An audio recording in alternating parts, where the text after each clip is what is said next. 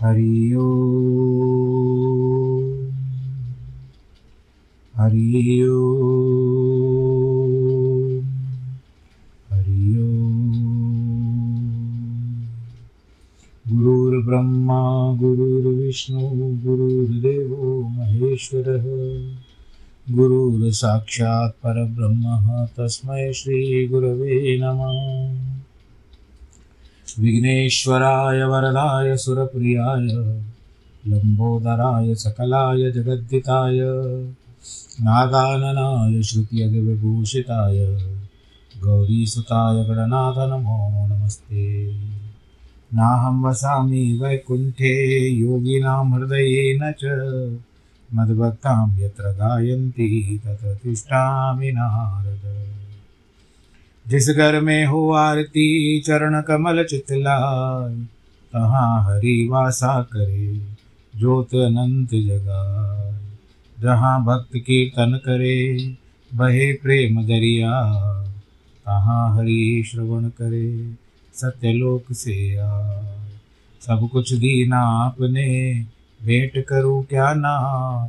नमस्कार की भेंट लो, जोड़ू मैं दोनों हाथ। जोड़ू मैं दोनों हाथ, जोड़ू मैं दोनों हाथ। शान्ताकारं भुजगशयनं पद्मनाभं सुरेशं, विश्वाधारं गगनसदृशं मेघवर्णं शुभाङ्गं।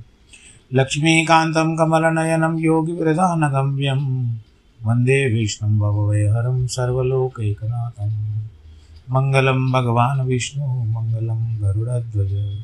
मङ्गलं पुण्डरीकाक्ष मङ्गलायस्तनोहरि सर्वमङ्गलमाङ्गल्ये शिवे सर्वार्थसाधिके शरण्ये त्र्यम्बके गौरी, नारायणी नमोऽस्तु ते। नारायणी नमोऽस्तु ते। नारायणी नमोऽस्तु ते। काशी विश्वनाथ गंगे, हर हर महादेव शंभु। काशी विश्वनाथ गंगे, हर हर महादेव शंभु। हर हर महादेव शंभो, हर हर महादेव शंभो। काशी विश्वनाथ गंगे, हर हर महादेव शंभो। बोलो शंकर भगवान की जय। प्रिय भक्तजनों वार मंगलवार, फिर कथा का वार आरंभ हो गया। चार दिन का वार। भगवान भोलेनाथ जी को प्रसन्न करने के लिए। और भगवान जी की लीलाओं का बखान करते हुए यो धते भुवनानि सप्त गुणमान स्रष्टारज संशय सहर्ता तमसामन्वितो गुणवतीं मायामतीत्य स्थितः सत्यानन्दमनन्तबोधममूलं ब्रह्मादिसंज्ञास्पदं नित्यं सत्त्वसमावादयद्विगतं पूर्णशिवं धीमहि।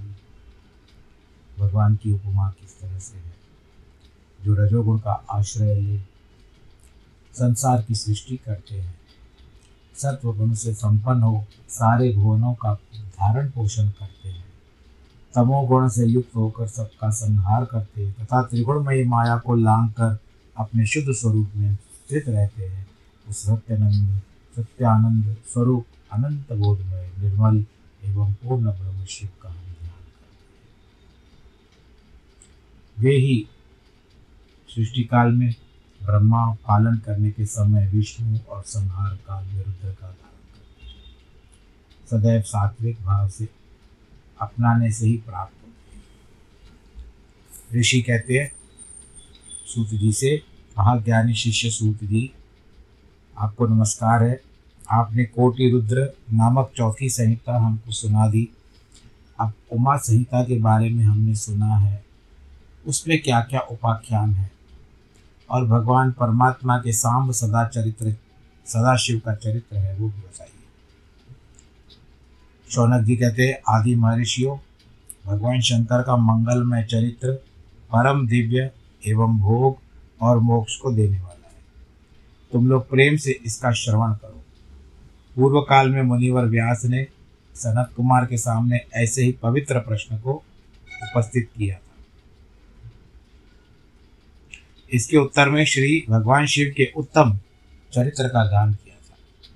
उस समय पुत्र की प्राप्ति के निमित्त श्री कृष्ण के हिमवान पर्वत पर जाकर महर्षि उपमन्यु से मिलने उसकी बताई हुई पद्धति के अनुसार भगवान शिव की प्रसन्नता के लिए तप करने, उनके तप से प्रसन्न होकर पार्वती, कार्तिकेय तथा गणेश सहित शिव के प्रकट होने तथा श्री कृष्ण के द्वारा उनकी स्थिति पूर्वक वरदान मांगने की कथा सुनकर सनत कुमार जी कहते हैं।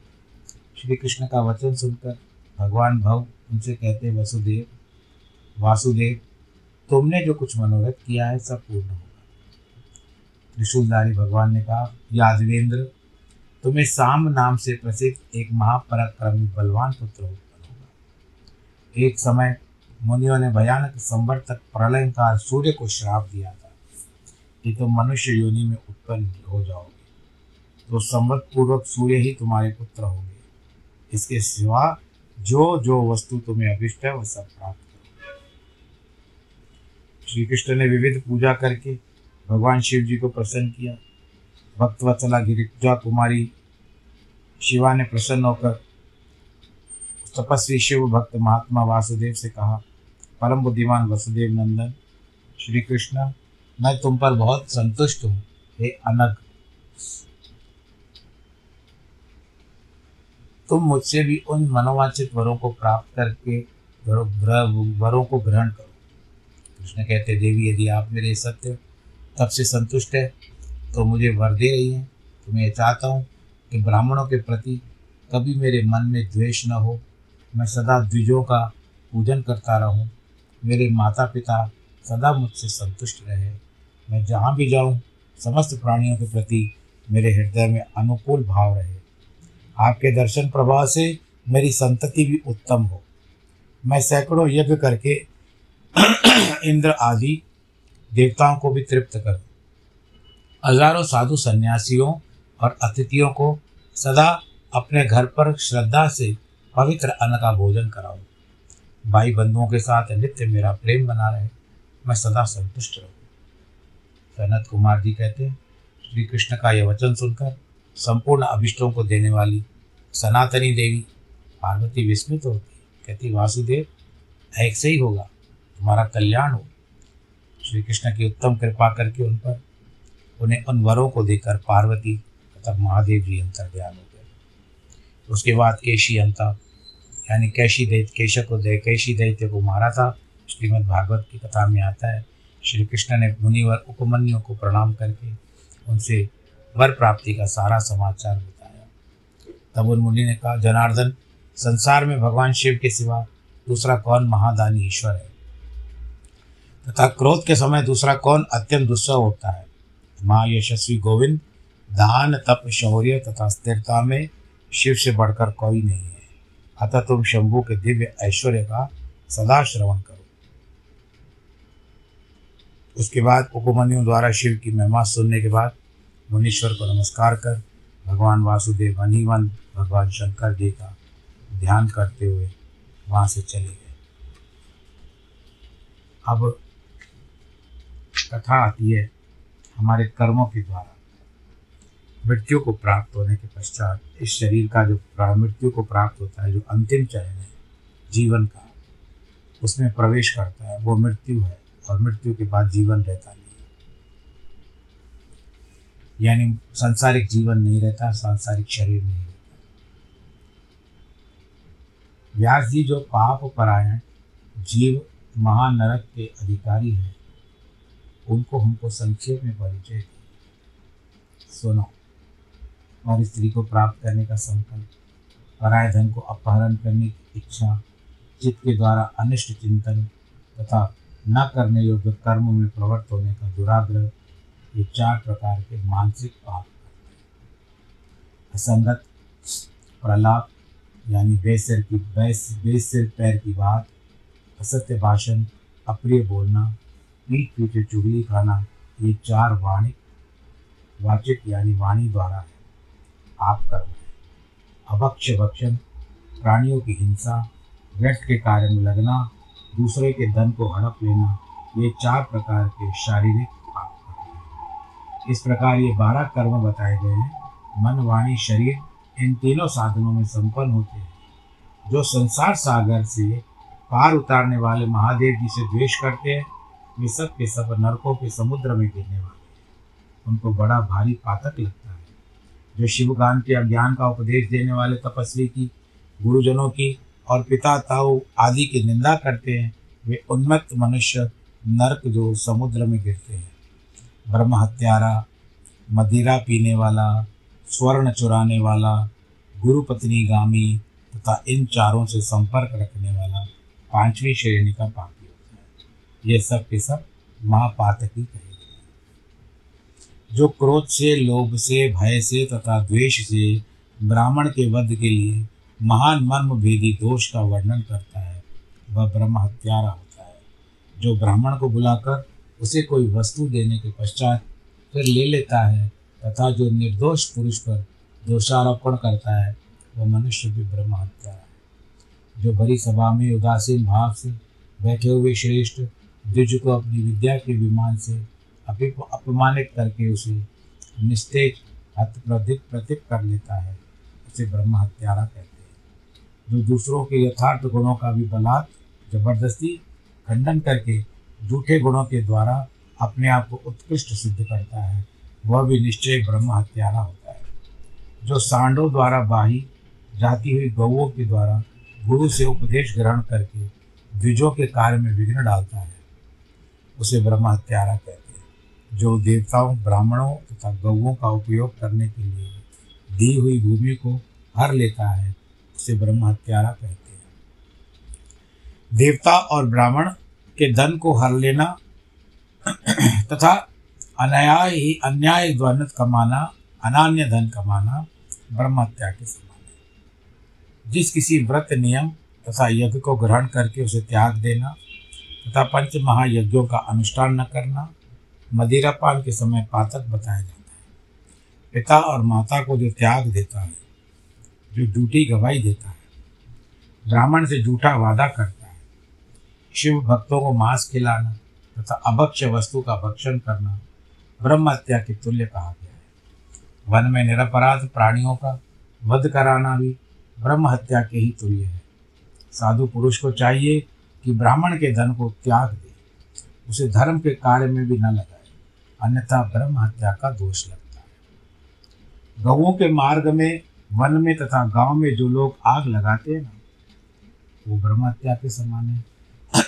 इस तरह के जो महा भयानक पाप हैं, वो ब्रह्म हत्या के समान बताए जाते ब्राह्मणों के द्रव्य का अपहरण करना, पैतृक संपत्ति के बंटवारे में उलट फेर करना, अत्यंत अभिमान, अधिक क्रोध करना, पाखंड फैलाना कृतज्ञता कृतज्ञता करना, यानी धोखा देना, विषयों में अत्यंत आसक्त होना, कंजूसी करना, सत्पुरुषों से द्वेष रखना श्रेष्ठ कुल की कन्याओं को कलंकित करना, यज्ञ, बाग, बगीचे, सरोवर तथा स्त्री पुरुषों का विक्रय करना, तीर्थ यात्रा, उपवास तथा व्रत एवं उपनयन आदि का सौदा करना, स्त्री के धन से जीविका चलाना, स्त्रियों के अत्यंत वशीभूत होना, स्त्रियों की रक्षा न कर पाना तथा छल से ब्रह्मचर्य आदि व्रतों का त्याग कर देना, दूसरों के आचार को सेव, आचार का सेवन करना, ये आचार खाने वाली आचार नहीं है, यानी जो जो दूसरों का व्यवहार होता है ना, दूसरे धर्म का,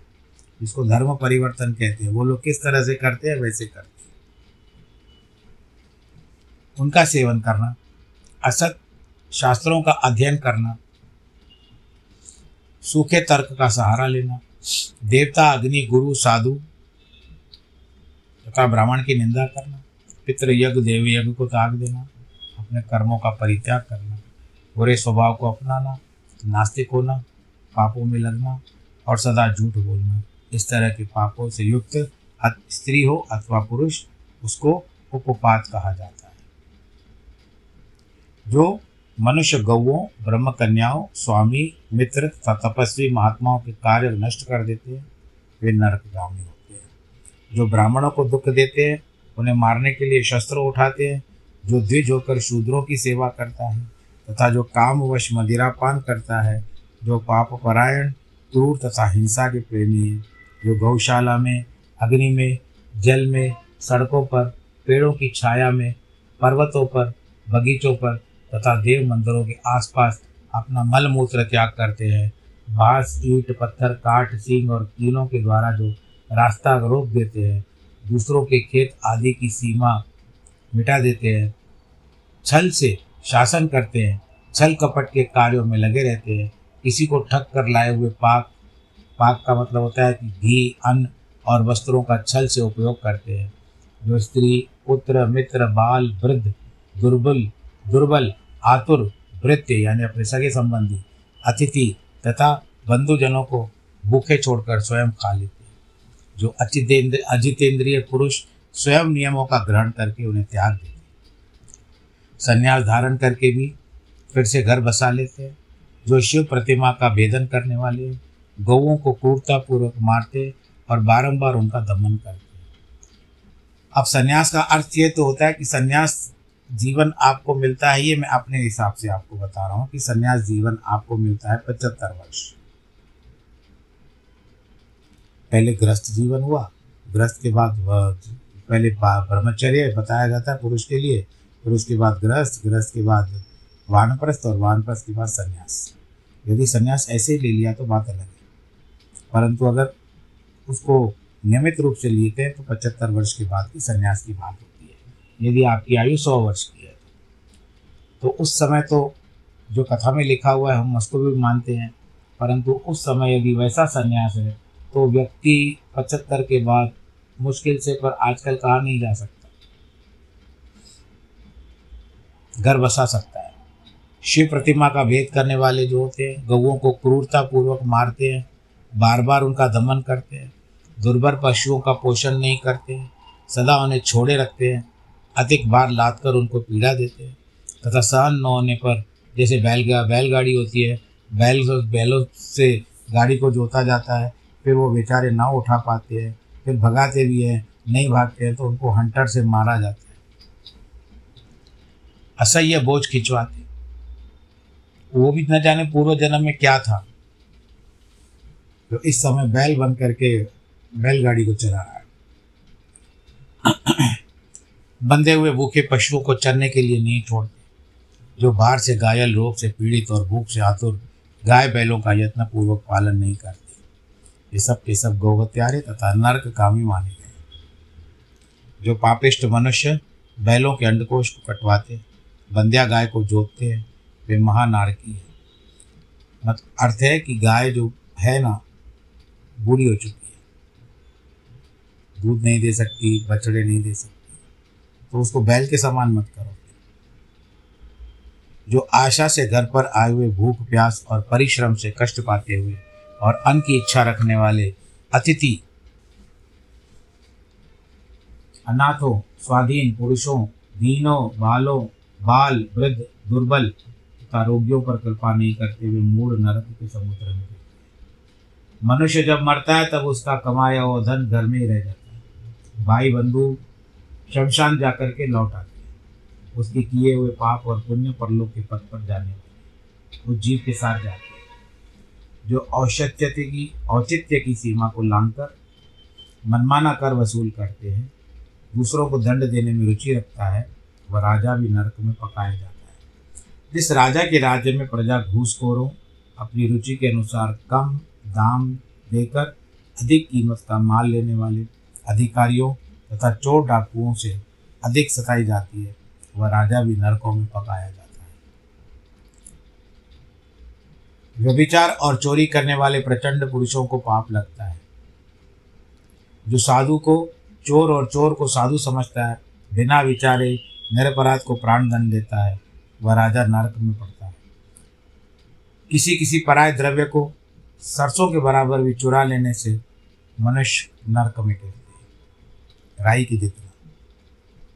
इस तरह के पापों से युक्त मनुष्य मरने से पश्चात यातना भोगने के लिए नूतन शरीर प्राप्त होता है, जिसका संपूर्ण आकार अभिव्यक्त करते हैं। इसलिए पाप का प्रायश्चित कर लेना चाहिए। अन्यथा सौ कल्पों तक भी बिना भोगे पाप का कर्म क्षय नहीं होगा। मन, वाणी और शरीर के द्वारा स्वयं पाप करता है और दूसरों से कराता है। किसी के दुष्कर्म का अनुमोदन करता है, कोई बुरा काम करता है तो उसको और शाबाशी देता है। आगे बढ़ आगे बढ़ अच्छा कर रहा है तो बोलने वाला भी नरक में जाता है। अब आगे बताते हैं कि यमलोक अत्यंत भयकदायक है। इस तरह से यमलोक हैं वो बहुत भयदायक है, भयंकर है। समस्त देहदारियों को विवेश होकर के जाना पड़ता है। कोई ऐसी प्रा, ऐसा प्राणी नहीं है कि जो यमलोक में न जाते हो। कि हुए किए हुए कर्म का फल करता अवश्य भोगना पड़ता है कर्ता को। इसका विचार करो। जीवों में जो शुभ कर्म करने वाले सौम्य चित्त और दयालु हैं वे सौम्य मार्ग से यमपुरी के पूर्व द्वार को जाते हैं। जो पापी पाप कर्म परायण तथा दान से रहित हैं वे भयानक दक्षिण मार्ग से यमलोक को जाते हैं। मृत्युलोक में छियासी हज़ार योजन की दूरी लांघकर नाना रूप वाले यमलोक की स्थिति है, उसको जानो। पुण्य कर्म करने वाले लोगों को वह नगर निकटवर्ती सा जान पड़ता है। परंतु भयानक मार्ग यात्रा करने वाले पापियों को बहुत दूर दिखाई देता है। वहाँ का मार्ग कहीं से तीखे कांटों से युक्त है, कहीं से कंकड़ों से व्याप्त है, कहीं छुए के धार के समान तीखे पत्थर उस पर, मार्ग पर पड़े हैं। कहीं बड़ी बड़ी कीचड़ फैली हुई है। बड़े बड़े पातकों के अनुसार वहाँ की कठिनाइयों में भी भारीपन और हल्कापन है। कहीं कहीं यमपुरी में मार्ग पर लोहे की सुई के समान तीखे डाब फैले हुए। डाब का मतलब होता है दर्भ यमपुरी के मार्ग की भीषण यात्राओं का सनत कुमार जी कहते व्यास जी, जिन्होंने कभी दान नहीं किया, वे लोग इस प्रकार दुख उठाते हैं। सुख की याचना करते हुए इस मार्ग पर जाते हैं, जिन्होंने पहले से ही दान रूपी पाथे यानी राह खर्च ले जाता है, वे सुखपूर्वक यमलों की यात्रा करते हैं। इस रीति से कष्ट उठाकर पापी जीव अपने प्रेतपुरी में पहुँच जाते हैं। तब उनके विषय में यमराज को सूचना दी जाती है कि उनकी आज्ञा पाकर दूत उन पापियों को यमराज के आगे ले जाकर खड़े करते हैं। वहाँ जो शुभ करने वाले लोग रहते हैं, उनको यमराज स्वागत पूर्वक आसन देकर पाद अर्घ निवेदन करके प्रिय बर्ताव के द्वारा उनको सम्मानित करते हैं। कहते हैं, वेदोक्त कर्म करने वाले महात्माओं, आप लोग धन्य हो, जिन्होंने दिव्य सुखों की प्राप्ति के लिए पुण्य कर्म किया। अतः आप लोग दिव्यांगनाओं के भोग से भूषित तथा संपूर्ण मनोवांछित पदार्थों का संपन्न निर्मल स्वर्गलोक में जाइए। यहाँ से और आप ऊपर जा सकते महान भोगों का उपभोग करके अंत में पुण्य के क्षीण हो जाने पर जो कुछ थोड़ा अशुभ शेष रह जाता है, वहाँ पर आकर के इसको भोगिएगा। धर्म का, धर्मात्मा मनुष्य जो होते हैं, मानो यमराज के मित्र के समान हैं, वे यमराज को सुखपूर्वक सौम्य धर्मराज के रूप में देखते हैं। किंतु जो क्रूर कर्म करने वाले हैं, वे यमराज को भयानक रूप में देखते हैं। नेत्र टेढ़े भवों से युक्त प्रतीत होते हैं। उनके केश ऊपर को उठे हुए दाढ़ी मूछ बड़ी होती है और होठ भी बहुत फड़कते रहते हैं। उनकी अठारह भुजा होती है, जो कुपित तथा काले कोयलों के ढेर के दिखाई जैसी दिखाई देती है। उनके हाथों में सब प्रकार के अस्त्र शस्त्र होते हैं। वे सब प्रकार से दंड का भय दिखाकर उन पापियों को डांटते रहते हैं। बहुत बड़े भैंसे पर आरूढ़ होकर लाल वस्त्र, लाल माला धारण करके बहुत ऊँचे महामेरु के समान। महामेरु का मतलब मेरु पर्वत जितना। दृष्टि गोचर होते हैं। उनके नेत्र प्रज्वलित अग्नि के समान दिखाई देते हैं। जैसे अग्नि जल रही हो। उनका शब्द प्रलय काल मेघ की गर्जना के समान गंभीर होता है। वे ऐसे जान पड़ते हैं, मानो महासागर को पी रहे हो। गिरिराज को निगल रहे हैं, मुख से आग उगल रहे हैं। उनके समय समीप जो है प्रलय काल की अग्नि के समान प्रभाव वाले मृत्यु देवता खड़े रहते हैं। काजल के समान काले काल देवता और भयानक कृतांत देवता भी रहते हैं।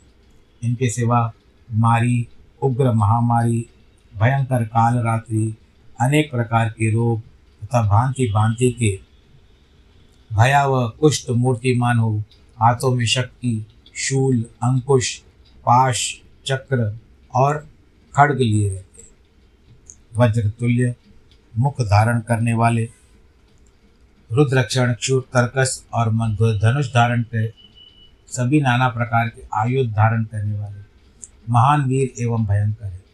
इनके अतिरिक्त असंख्य महावीर यमदूत, जिनकी अंग कांति काले कोयले के समान काली होती है, संपूर्ण अस्त्र शस्त्र किए बड़े भयंकर जान पड़ते हैं। ऐसे परिवार से घिरे हुए घोर यमराज तथा भीषण चित्रगुप्त को पापिष्ट प्राणी देख, पापिष्ट प्राणी देखते हैं।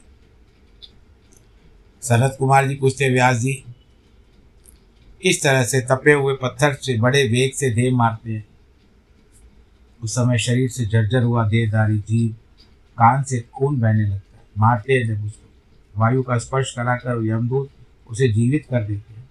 उसे पापों को शुद्ध के लिए, उसे नर्क के समुद्र में डालते सात कोटियाँ, पृथ्वी के नीचे नर्क की सात कोटियाँ हैं। वे सातवें तल के अंत में घोर अंधकार के भीतर स्थित है। सबकी अट्ठाईस कोटियाँ हैं। पहली कोटि घेरा घोर आती है, दूसरी सुगोरा आती है। उसके नीचे स्थित है अति गोरा महागोरा पांचवी घोर रूपा। छठी तला तला सातवीं भयानका। आठवीं काल रात्रि नवीं भयोत्कटा। उसके नीचे दसवीं चंडा उसके नीचे महाचंडा चंड कोला तला कोलाहला। प्रचंडा चंड को चंडों की नायिका होती है उसके बाद पद्मा, पद्मावती, भीता, भीमा, भीषण नरकों की नायिका मानी जाती है। अठारहवीं कराला, उन्नीसवीं विकराला, बीसवीं नरक कोटि वज्रा कही जाती है। उसके बाद त्रिकोणा, पंचकोणा, सुदीर्घा अखिलार्दिता समा समा समाभीला भीमा तथा अट्ठाईसवीं दीप्त प्रिया इस प्रकार ये जो नरक की कोटियों के नमने, तुमने को नाम बताया इनकी संख्या अट्ठाईस है। ये पापियों को यातना देने वाली है। उन कोटियों के क्रमश पाँच पाँच नायक जाने जाते हैं। कोटियों के नाम सुनो। प्रथम रौरव है। इसमें देवता, देवदारी जीव रोते हैं। माँ रौरव की पीड़ा से महान पुरुष भी रो लेते हैं। उसके बाद शीत उष्ण नामक नरक है। फिर सुगोर है। रौरव से सुगोर तक आदि से पाँच नरक नायक माने गए इसके बाद सुमहा तीक्ष्ण संजीवन, महातम, विलोम, विलोप, कंटक, तीव्र वेग, कराल, विकराल, प्रकंपन, महावक्र, काल, कालसूत्र, प्रगर्जन, सूचीमुख, सुनेत, खाजक सुप्रीडन कुंभिपाक, सुपाक कक्रच अति दारुण इत्यादि नरक हैं। बहुत बड़ी सूची है इसमें। प्रतिमांस स्त्रेको दद्भ उच्छ्वास सुनिश्वास इत्यादि। इस प्रकार के ये जो विलाहस अश्वचन कूटपाश, प्रमर्दन इत्यादि नरक है। इस प्रकार ये अट्ठाईस नर्क और क्रमश उनके पाँच पाक, पाँच नायक बताए जाते हैं। अट्ठाईस कोटियों के क्रमश कौरव आदि पाँच पाँच नायक बताए जाते हैं। अट्ठाईस कोटियों को छोड़कर लगभग सौ नरक माने जाते हैं और महानरक मंडल एक सौ चालीस नरकों का बताया जाता है। तो आज की कथा के प्रसंग को हम यहाँ पर रोकते हैं और आनंद के साथ इस कथा का वर्णन फिर कल से कल होगा। मैं प्रयत्न यही करूँगा कि सुबह जितना दोपहर तक, क्योंकि मुझे भी कथा भाषी में भागवत की कथा करने जाना होगा। इसके लिए अब भगवान शिव जी के आश्रय थे अभी। भगवान शिव जी मुझे नारायण जी के पास भगवत कथा करने के लिए मुझे वहाँ पर भेजेंगे। तो आज की कथा के प्रसंग को पूरा करने से आप लोग इतना जो सुन रहे हो, जो कथा सुनते हैं ना तो उस ये नरकों के बारे में वर्णन अगर आप निरंतर कथा सुनते हो और कोई मनोभाव आपके मन में नहीं है, केवल प्रभु नाम चिंतन है, हरि नाम चिंतन है और आप अच्छे कर्म करते हो तो आप इनसे मत डरना। बस अपने कर्म को स्वच्छ रखो, आनंद के साथ जैसे उजले कपड़े पहनते हो ना, कि कोई दाग ना दिखाई दे, कोई धब्बा ना दिखाई दे, कोई उंगली ना लगा दे, या कुछ इतना आराम से चलते हो, वैसे भी अपने कर्मों को भी समेट करके अच्छी तरह से चलो कि आपके न मानसिक को, न शारीरिक को, न मौखिक रूप में किसी भी प्रकार का कोई दब्बा लगे। इसमें वाणी भी आ जाती है आपकी। तो ये सब बातें सुनो, सुनना बहुत ज़रूरी है। इसमें से भी एक हमको कोई उदाहरण मिल सकता है। और हम उसके अनुरूप चल सकते हैं। तो ये मेरा आज का संदेश है। आप आनंद के साथ रहें, खुशी के साथ रहें, प्रफुल्लित रहें। भगवान जी ने आपको चौरासी के चक्कर से निकाल करके मनुष्य योनि दी है और इसमें आपको तीन प्रकार के कर्म दिए हैं और तीन प्रकार के आदि भौतिक, आदि देविक, आदि इत्यादि जो भी आपको दिए हैं, शूल उन सबसे निवारण करके प्रभु के नाम का चिंतन करते रहिए।